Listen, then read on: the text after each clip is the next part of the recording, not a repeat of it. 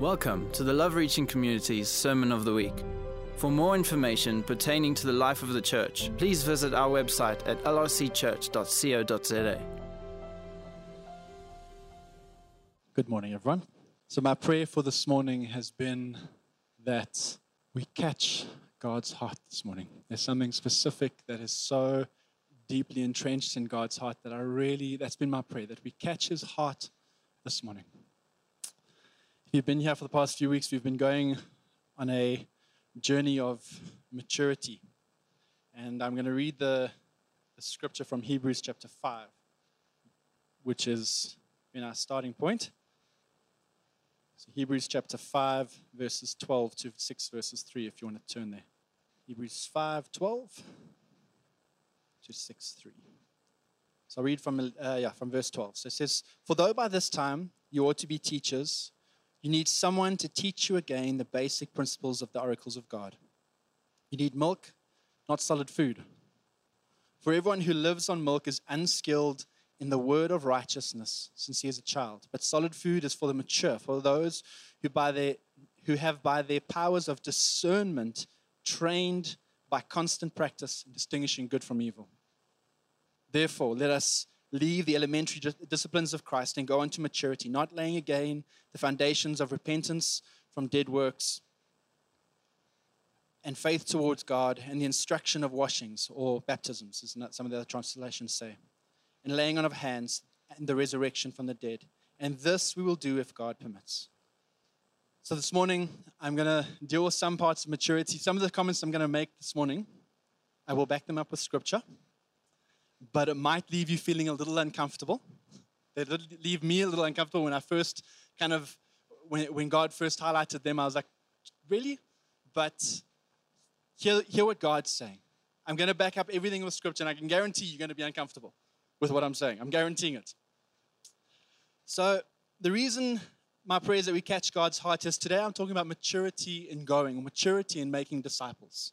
So, now before you turn off and think, okay, this is for the evangelists, it is not for the evangelists. And as I go through, you'll see why I say that. So please pay attention to what God's saying this morning. Pay attention to what He's calling us to do. So if you want to turn, the, the first place we have to start is Matthew 28. Matthew 28, verses 18 through to 20, 23. Sorry, 18 to 20. Uh, is that clock at the back there working? It is. Yes, good. And it says there, so Jesus has died, he's resurrected, and he spent 40 days with his disciples, and he's about to go back to heaven, and he says this to them. He says, All authority in heaven and earth has been given to me. Go therefore and make disciples of all nations, baptizing them in the name of the Father and the Son and the Holy Spirit, teaching them to observe all that I have commanded you. And behold, I am with you always till the very end of the age. His starting point, he's leaving, and his, some of his final words is go into all the world and make disciples of all nations. So, what's a disciple? Well, a disciple is fairly, the, the original word basically means a pupil or a learner. So, kind of remember when you were in school and you sat listening to the teacher, except that teacher is probably a little bit better. It's Jesus and the Holy Spirit. Um, but that's what a disciple is. Think about the disciples around G- with Jesus. That's what they did. They walked with him, they spent time with him, and they learned. They were disciples, they were learners. So that's the starting point. And then he goes forward. Let's, if you flip forward to Acts chapter 1, verses 8, says a similar thing. Uses a slightly different word, but he's getting the same message across. Acts 1, verses 8 says, But you will receive power. So, backdrop, he's gone, he's telling this, the disciples, go into Jerusalem, uh, wait for, for the promise of the Holy Spirit, because he's promised this. And he says, now he's they, they, he says to them, Go, but sorry, but you will receive power when the Holy Spirit comes upon you, and you will be my witnesses, different word, witnesses, in Jerusalem and in all Judea and Samaria and to the ends of the world. So he says, firstly, he says, Go make disciples. And now he says, Go and you will be my witnesses. A witness is someone who testifies or gives an account of. So we go and testify and give an account of something in order to make witnesses. That's what I see in Scripture. So now let's get to the. I, I want to give a quick. I do like history a little bit. Uh, I never took it at school, but I've learned to enjoy it a bit more as I got older. So I asked eight people to help me. If those eight people can come up just to hold a piece of paper. And I'm going to take us through a quick history line, and I am going to get them to, if you can just line up in front here. And the, the, the, it's an A4 page, so you won't be able to see at the back what it says, but they will be up there. But I need the line drawn so that you can see it, okay?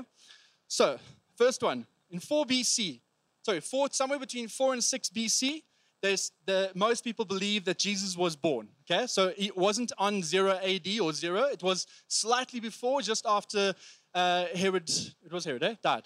Yes, just make sure I got the right name there. Um, yeah, so, so just before he, he was born, okay? Most people seem to believe his ministry or prior to ministry was about 30 years, and the reason for that is, is most Jewish teachers only start their ministry after about 30 years, and they believe his ministry itself was roughly three years, which would mean in roughly AD 30 was the crucifixion. Okay? And the crucifixion happened at Passover. So it should be up there, happened at Passover.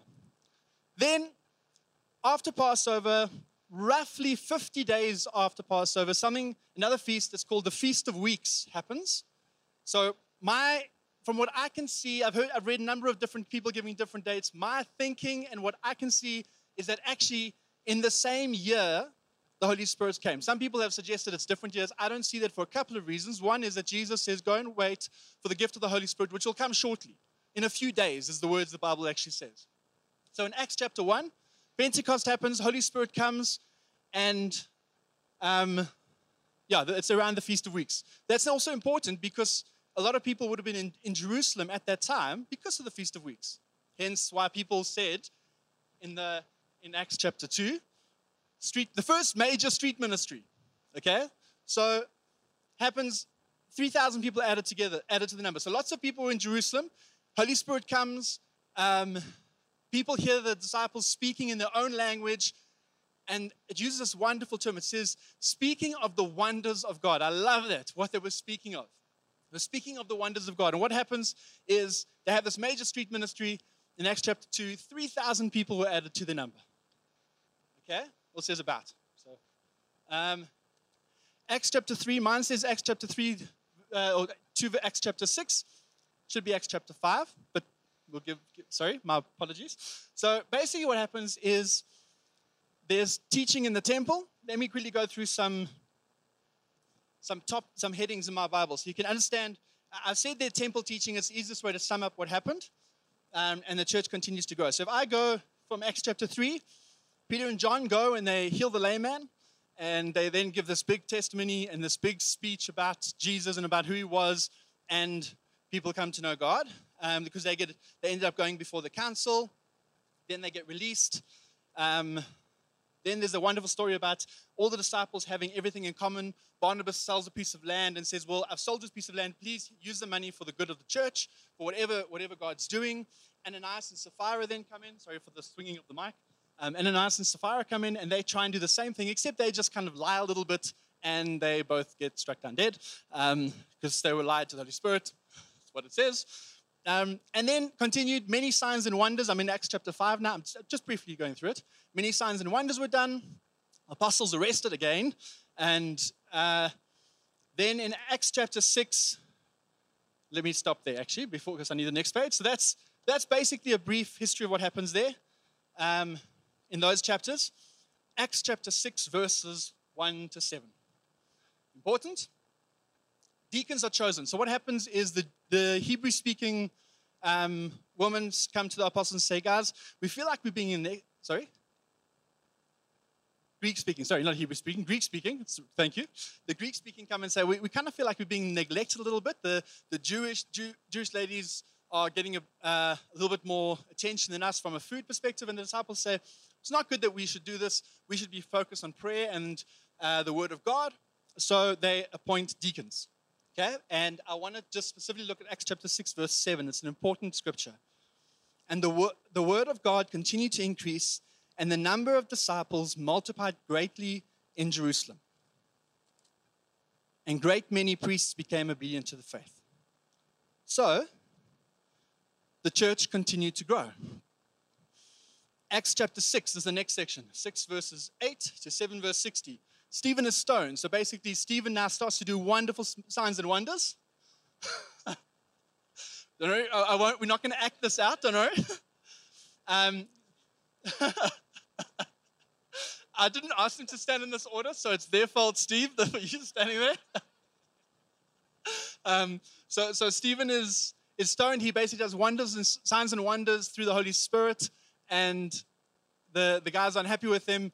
Uh, basically, they take him out of the city after he gives us wonderful testimony of God, excuse me, of God, and they stone him. And it says that Saul, who later became Paul, was standing there proving. And that happened in AD 35.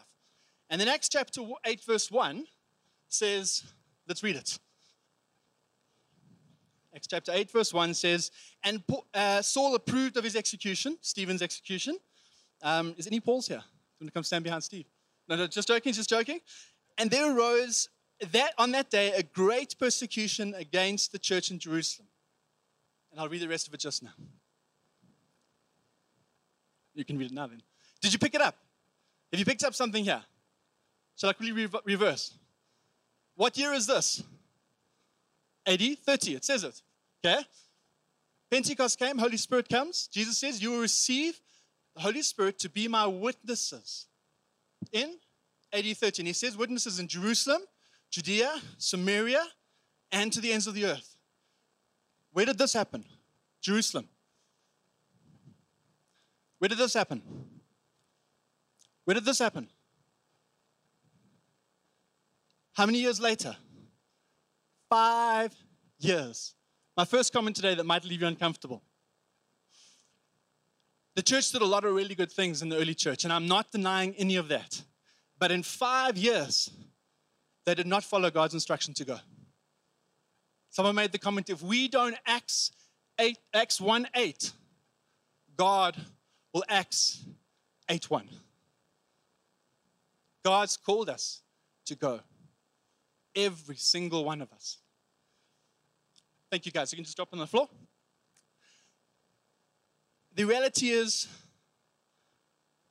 He's called us to go in different, in different perspectives. Some people to Jerusalem, some to Judea, some to Samaria, some to the ends of the world. He's, but He's called us to go.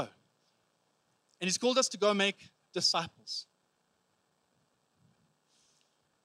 He says, or, or uh, when Saul was, was rejected as king, Samuel goes to him and says that he's speaking on God's behalf and says that God desires obedience over sacrifice. It was prayed in the prayer meeting this morning. Jesus says the same thing in Matthew 19. If you read in the ESV, it says mercy. God desires mercy and not sacrifice, but it's the root word is obedience. God desires obedience and not sacrifice. You see, sometimes we'll be facing difficult situations because of disobedience. I'm not suggesting that's the case in every single time, because if you think about Job, he didn't do anything wrong, but yet God was allowed something to happen. So that's not what I'm saying. So please don't mishear me this morning. What I'm saying is, God's told us to go. God told the early church to go. That in five years, they, we don't read about them going. And God allowed persecution to arise. And the rest of that scripture that I didn't read says this. Remember Acts 1 8? You will be my witnesses in Jerusalem, Judea, Samaria, and to the ends of the world. Acts 8 1. And they were scattered throughout the regions of who knew? Judah and Samaria. So he started this thing of people going. Are we going? Are we going? Are We're making disciples.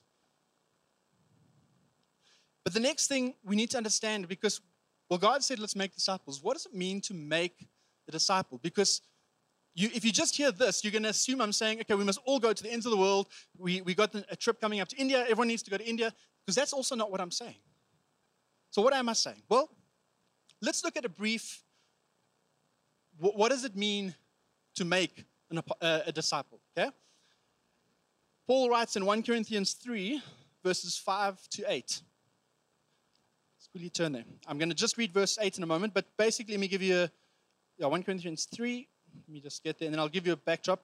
There's a number of people who are, they are kind of saying different different people in the church are saying, oh, but I, I follow Apollos, and someone else says I follow, follow Paul, and Paul says, who is Apollos? Who is Paul? One plants, another waters, but the Spirit makes it grow. So the first step into, into making apostles, sorry, not apostles, making disciples, is that someone needs to plant. There's a seed for my grass, which doesn't look that good. Someone needs to plant. Someone needs to water. Step number one. I forgot the one thing in the car. That's fine. I, I, can, you'll just have to think about it just now. I've just realized I forgot something in the car. Anyway, so, so what does it mean to plant and water? It means that you're at work and someone's going through a tough situation. I remembered it. Oh, fantastic. Thank you. I just forgot it at the back, not in the car. anyway, um, so, so it means someone's at work is struggling and you have one word of encouragement for them. That doesn't mean they're necessarily saved. That doesn't mean they necessarily come to a saving knowledge of Jesus, but there's a seed planted because your testimony speaks about Jesus. You drive past someone along the side of the road, and they, you can see they're obviously struggling in the middle of winter and they have nothing, and you give them a jersey. It's a seed planting. Give them the jersey. You know what? Jesus loves you. Leave it there. Why? You've planted a seed in that person's heart. You might have, maybe someone else did it before you, and you've done it now. So you, what, what are you doing now? You're starting to water. You see, we, we, we, this thing of going, we often make into this very big thing. Now, God's called us to go to multiple places, but starting to go is a really easy thing. When you drive past someone on the side of the road who has no food, and you give them an apple because you happen to have one in your car, and you say, You know what? Jesus loves you. I really felt Jesus wants me to give this to you. There's a seed being planted. When you have people at work going through difficult times and it's simple, can I pray for you? Important, can I pray? And you pray in the name of Jesus is an important aspect to that because they need to know who we live for and who we serve. That's planting a seed and watering. Then what happens is there comes a call. Uh, I didn't have a megaphone, but I do have a microphone. So there comes a call. And think about some of the calls that happened in the Bible. Think about in Matthew chapter 9, verses 9 to 13, where Matthew was called. Where Jesus said, Come and follow me. Think about the in Mark, I'm just going to get the scriptures right as well. In Mark chapter 1, verses 16 to 20, where Simon and Andrew, James and John, all fishermen, were called. Jesus came to them and he gave them a call Come and follow me, and I will make you fishers of men. What about Paul on the road to Damascus, where the, the light, light shone and Jesus spoke to him and said, Come and follow me. You're persecuting me. Go and I will, and you're going to now start to spread my word. There was a call. What we often do is when we, when we read scripture, because I know I did this, when we read scripture and we read, go and make disciples, our minds immediately think of this the call. And we say, Oh, I'm not an evangelist. Because you know what? Evangelists play a majority here. Let's be honest, they do, and they're really good at that. And that's okay. It doesn't mean no one else must ever do that, it just means that's their strength. But there's a whole nother road, which I'm going to get to the rest of now, of making disciples. This is one aspect of it, only one aspect. This call uh, and the evangelist role is only one aspect. Because the next thing, the call happens, and obviously someone accepts the call, and now the one that I forgot. You can't see it, but it's a little plant. When you accept the call, growth starts. Holy Spirit begins to grow. And as that growth starts, it's nurtured and certain things are in place and that continues to grow. And as it continues to grow, we start to bear fruit. this, from, in, from what, what I see in Scripture, this, from here through to bearing fruit, is what it means to make disciples. Not there, not just here. So when I'm speaking this morning, I'm saying the road to discipleship. What does it look like? Where are you discipling someone? understand that if you have a major role with people in this space here, and you're walking a road with people who are already saved, you are making disciples. Don't get me wrong. That is an aspect of it, that is a part of it. As a church, when we send people to Zimbabwe, most of our time is spent in the church. Yes, we go out as well, but most of our time is spent in the church. Why? Because we're making disciples in that context. It's part of making disciples.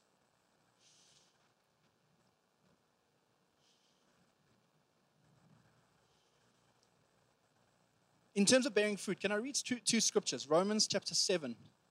I didn't read that one scripture from earlier, it's fine. Romans chapter 7, verse 4.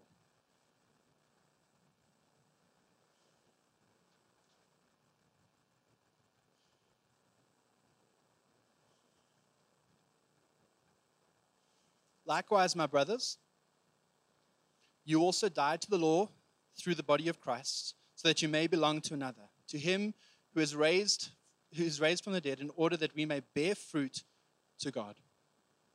In order that we may bear fruit to God. We should be bearing fruit. We should be encouraging and enabling others to bear fruit by the road we walk with them.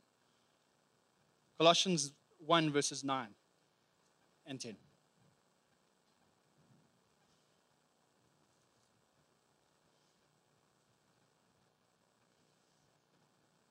And so, from the day we heard, we have not ceased to pray for you, asking that you may be filled with the knowledge of Him, uh, the knowledge of His will in all spiritual wisdom and understanding. Verse 10. So that so so as to walk in a manner worthy of the Lord, fully pleasing to Him, bearing fruit in every good work and increasing in the knowledge of the Lord. So there's this road we're walking. This thing of making disciples. So some keys and some handles to going. Okay? I want to talk through one or two, one or two things.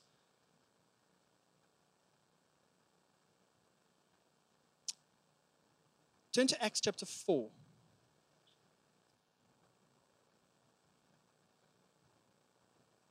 Verses 13.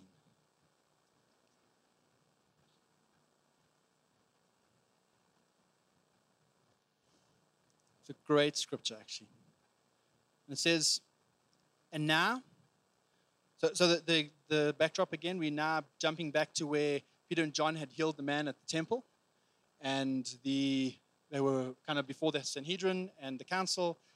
And this is what the, the, the council say about them. It says, And now, when they, the council, saw the boldness of Peter and John and perceived that they were uneducated common men, Thank you, Lord, for using people like me, because I feel like that most of the time, if I'm honest. They were astonished and recognized that they had been with Jesus. The Bible says that in our weakness, He is made strong. In our going, if we're relying on ourselves, if we're relying on what we can achieve, people will not look at us and know that we've been with Jesus. And then the question is where are we pointing? Are we pointing to Him or are we pointing to ourselves? So, my question as well, in, in line of this, we heard a testimony this morning, a fantastic testimony, two years sick, and God came through. What is your testimony? What is my testimony? My live, active testimony now that I can speak of that's happened recently. I can tell you things that I've seen in the past. I can tell you things that happened to me in the past. But what is God doing through and with me now that I can testify of? So remember, testi- uh, creating disciples, or sorry, being a witness is to record or give a testimony. So, what are you giving a testimony about? What can we? Can we do something? We have one this morning, which is fantastic. You can go and you can say to someone, This is what God did for me.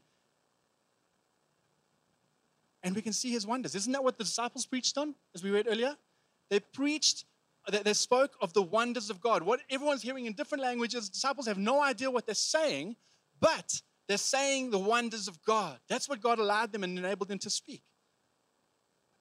Do we have a testimony, a current testimony that allows us to speak of the wonders of God. And within that, are you dreaming for extravagant testimonies? Fantastic. We should all be. We should all have this. If we can do it, it's not extravagant. If we're able to do it, it's not God.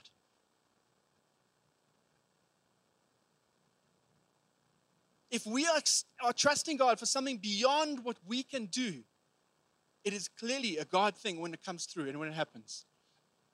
And that's what we should be trusting God for. I said earlier about in our weakness, God, uh, He is made strong. Uh, 2 Corinthians 12, verse 9 is a scripture reference for that. Are you allowing God to use your weakness? We often, as people, want to play to our strength. This is what I'm good at. This is what I can do. I'm strong at this area. And those are not bad things because God's given, given us that gifting. But if you're doing it within the comfort of what, you, what you're able to do, are you relying on God? Are you trusting Him? Are you trusting Him for extravagant, big, big, big things? We should be. That person at work who, who seems like there's no ways that God could ever reach them. Are we trusting God for them? The family member who is seems like they're so far gone, God wouldn't even be interested anymore. Are we trusting for them? The miracle that we tr- that that the doctors have no idea, they have no clue what they can do. Are we trusting God for that? We should be. Because then it's God, it's not us.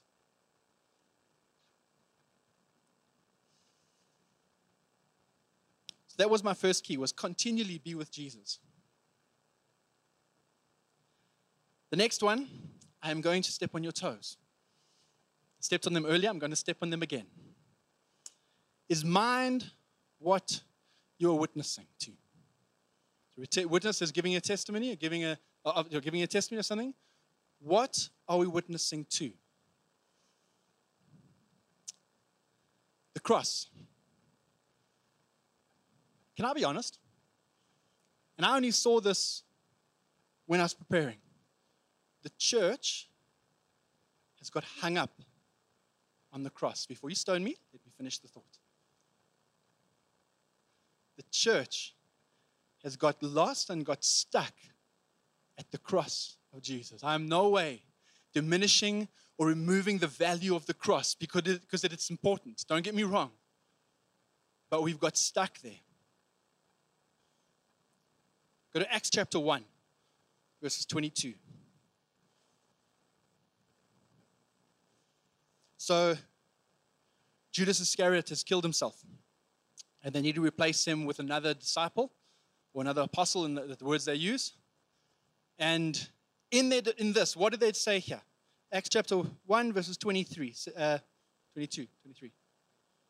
22, 21 to 22. So it says, so one who was, uh, so one of the men who has accompanied us during the time that the Lord Jesus went in and out from among us. So, so they're saying we have like 120 odd people. Someone from these guys must become must come with us. And then it said, beginning from the baptism of John until the day that he was taken up, one of these men must become a witness with us to the resurrection. To the resurrection. The cross is hugely important. I'm not diminishing it. We should be witnessing to the resurrection. I'll explain why in a moment. Go to Acts chapter 4, verses 32. Acts chapter 4, 32, and it says, and, uh, Now the number of those who believed were with one heart and one soul, and no one said that anything belonged to him that was his own, but they all, but they had all things in common. And the and great with great power, the apostles were giving testimony to the resurrection of the Lord Jesus Christ. The church grew because they continued to give witness to the resurrection of Jesus Christ. Again, in no ways removing the value of the cross because it is the starting point. Don't get me wrong. But we cannot get stuck there. If I can read this, this it says, It is at the cross that we find forgiveness and freedom. But it is in the resurrection that we find victory. It is at the cross that we find forgiveness and freedom. But it is in the resurrection that we find victory. Imagine Jesus on the cross says to Paul, says to John and his mom, he says to Mary, he says, Mother, behold your son, son, behold your mother. Imagine if John stayed at the cross physically.